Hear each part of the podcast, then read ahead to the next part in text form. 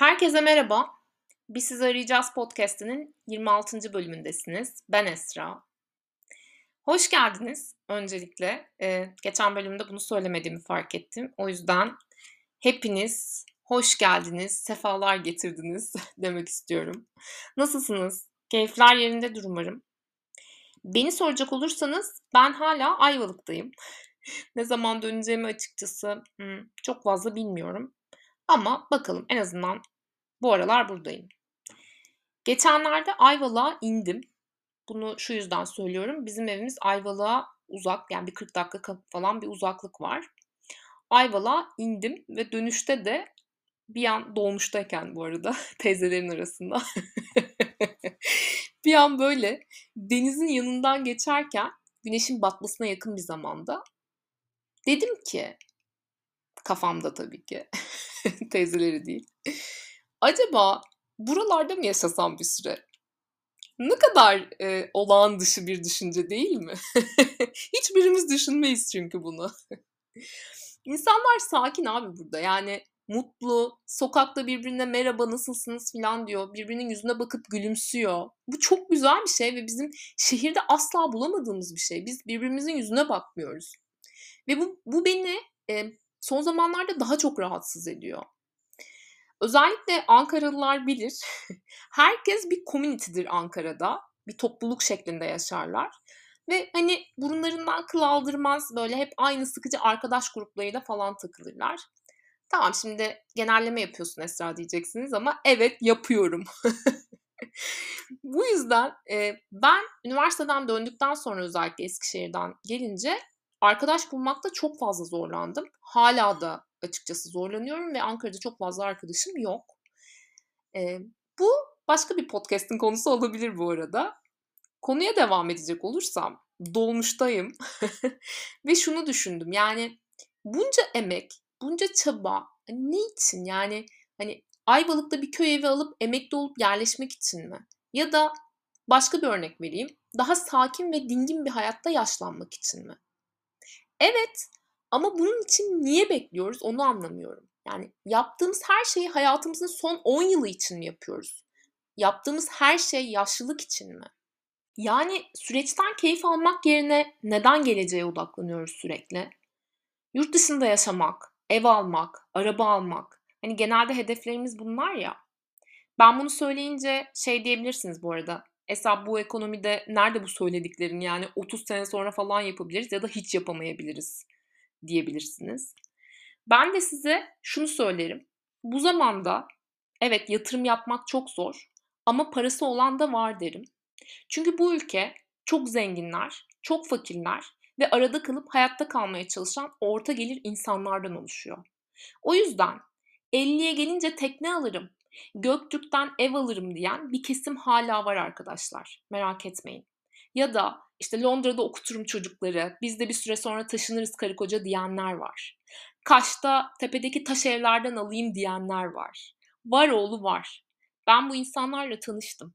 O yüzden bitmez bu örnekler.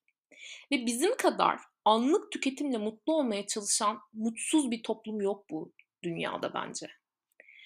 Aklıma Weiser'in bir kürasyonu geldi. Bence çok başarılı bir kürasyondu. Şöyle ki, e, adı şuydu: kendini bu kadar ciddiye almana gerek var mı? Cuk oturmuştu gerçekten. Cemal Tunçdemir'in bir köşe yazısında şöyle bir öykü varmış. Meksika'nın ıssız bir sahil köyünde oltasıyla avlanan bir balıkçı ve Amerikalı bir iş adamı arasında bir konuşma geçiyor. Amerikalı diyor ki, yani balıkçının balık tutmak dışında neler yaptığını soruyor. Balıkçı da çocuklarımla oynarım, işte öğlen karımla siesta yaparız, akşam dostlarımla gitar çalar şarkı söyleriz, dolu dolu bir hayatım var diyor. Amerikalı, olmaz öyle şey, hayatta iki saat balık tutarak bir yere varamazsın. Daha çok zaman ayırmalısın balık tutmaya diyor. Daha çok kazanıp balık teknesi alırsın. Tekne sayını artırırsın. Bir tane filon olur. Amerika'ya ihraç edersin filan. on yılda da şirket kurarsın. Birkaç yıl sonra hisselerini halka açarsın ve zengin olursun. Balıkçı, peki süper. Zengin olunca ne olur? Ne olacağım ben diye sormuş. Amerikalı, süper zengin olursun. Sabahları keyfine göre balık yakalarsın, öğlen karınla siesta yaparsın, sonra çocuklarınla oynarsın, akşamları da dostlarınla gönlünce eğlenirsin demiş. Bunu okuduktan sonra yüzünüzde bir gülümseme oluştu diye düşünüyorum. Bunu okuduktan sonra şunu düşündüm. Acaba bu konuşma gerçekte yaşansaydı Meksikalı uzun uzun Amerikalı'nın suratına "Ya işte öyle mal adam, bu kadar ileriyi gördüğünü, gördüğünü düşünüyorsun ama elindeki imkanların farkında bile değilsin" demiş midir ya? Bunu çok merak ettim. Bizim kültürümüzde özellikle şu mantık var biliyorsunuz. Abi şu işleri bir yoluna koyalım da işte şu terfiyi alayım, belimi doğrultayım, bir on sene sonra bakarız falan gibi bir mantık var. Ama o terfiyi alsa da nedense o kişi belini doğrultamaz ve hayalleri için adım atamaz. Bunun için insanları suçlamamak da lazım. Çünkü hani gerçekten zor bir ülkede yaşıyoruz. Ama bu istediklerimizi elde etmemek için bir sebep değil bu. Geçenlerde sektörden tanıdığım biriyle öyle bir sohbet ediyoruz, yani beni aramış. Ben özellikle böyle yeni bir şey yapmak istediğimde hani birlikte çalışacağım insanlar dışında kimseye bir detay vermek istemiyorum. Bunu acı örneklerle öğrendim. Birazdan sebebini söyleyeceğim.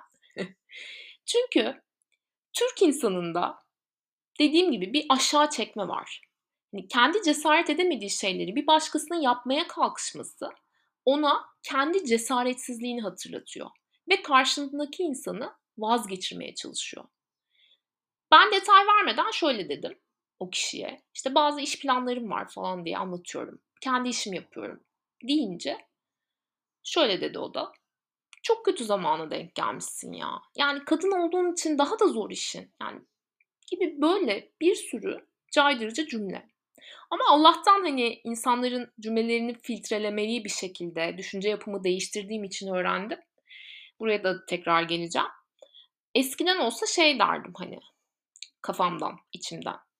Ay ya yapamam mı acaba? Of, evet piyasa çok kötü, ne yapacağım ben falan derdim ve muhtemelen vazgeçerdim. Ama şu oldu, şunu yaptım. Her defasında bu kişiyi çevirdim. Mesela şunu dedi bana. Türkiye'de durum çok kötü. Ben de şunu dedim. Türkiye'de durum ne zaman iyi ki? İşte kadın olmak zor. Kadın olmak yüzyıllardır zor abi zaten dünyada. Dünyada zor, sadece ülkede değil. Dolayısıyla böyle olunca karşı tarafta baktı ki ben dirençliyim. Lafı çevirmeye başladı. Düşünce yapımı değiştirdim dedim ya. O da duygu ve inançların değişmesiyle oluyor arkadaşlar. Kendime inanıyorum. Artık kendime inanıyorum.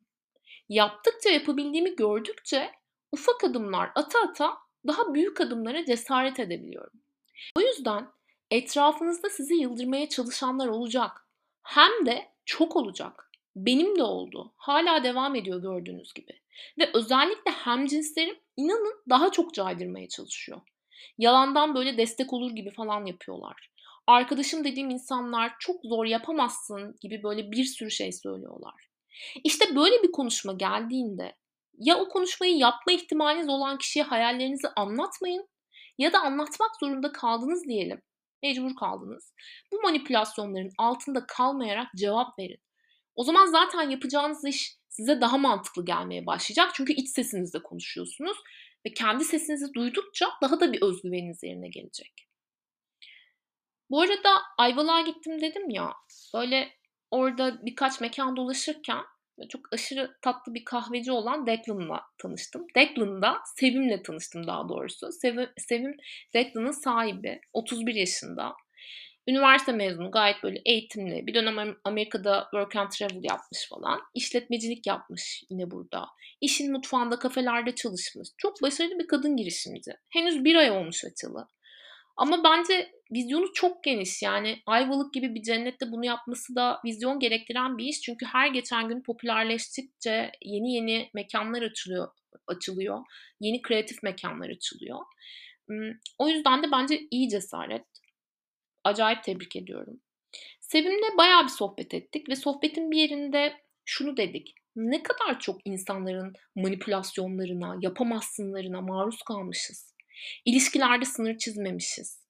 Ama Allah'tan hani bir şekilde üzerinden uzun zaman geçse de manipüle edildiğimizi, aldatıldığımızı anlayıp oradan usulca uzaklaşmışız. Zor da olsa bunu başarmışız ve kendimizle gurur duymalıyız. Buraya kadar ne çok şeyden bahsettim, değil mi? Yani elindeki imkanları görememe, yüzleşmekten korkma, manipülasyon, bir sürü şey. Özellikle şu filtreleme konusuna değinmek istiyorum ve altını çizmek istiyorum kırmızı kalemle. Ben bunu asla yapmayan birisiydim arkadaşlar. Bu filtreleme konusunu. Birisi ne söylese, özellikle de o kişi güvendiğim biri ise, sünger gibi emiyordum onu. Uyguluyordum bir şekilde yani. Düşünce yapımı değiştirerek bunu çok azalttım dedim ya. Düşünce yapımı nasıl değiştirdim? Önce duygularıma baktım. Ne hissediyorum? Neden böyle hissediyorum diye. Yine iş, duygu, düşünce, davranış üçlüsüne geliyor. Klasik. Mesela biri bana yapamazsın dediğinde aslında dediğim gibi kendi yapamama korkusunu bana salıyor. Ve beni tetikliyor bir şekilde. Sonra ben de baktım. Başarısızlık korkuma döndüm. Bu dedim neden kaynaklanıyor? Ve baktığımda çocukken başarısız olduğumda ailemdeki bazı üyelerin, okuldaki bazı zorba çocukların ve öğretmenlerin tarafından aşağılandığımı, çaresiz ve yalnız bırakıldığımı fark ettim. Bunu çok acı bir şekilde fark ettim. Zaman zaman ağlayarak, terapistimin karşısında, zaman zaman kendim evde. Bu duyguların içinden geçtim önce. Sonra değişen bir şey vardı. Onu fark ettim. Artık büyümüştüm. Kendime bakabiliyordum. Artık ne çaresizdim ne de yalnızdım. Çünkü kendi kendimin en yakın arkadaşıydım. Buna inanmak zaman alıyor. Ama yapabildiğinizi gördükçe, geçmişteki yaptıklarınızı hatırladıkça, bir de işin açığı, kabak gibi ortada kaldığınız için çoğu zaman zaten iş başa düşüyor gençler. Kendimize bakmaktan başka çaremiz kalmıyor zaten. O yüzden size destek olmayanlara, ağız kenarıyla destek olur gibi görünenlere, kız kardeşlerim için kadın girişimci olmak bu ülkede zor diyenlere, destek olmayan en yakınım dediklerinize gülüşünüzü bırakmayın. Çünkü biz çok önemliyiz, çok değerliyiz ve çok güzeliz. Bir sonraki hafta görüşmek üzere. Kendinize çok iyi bakın.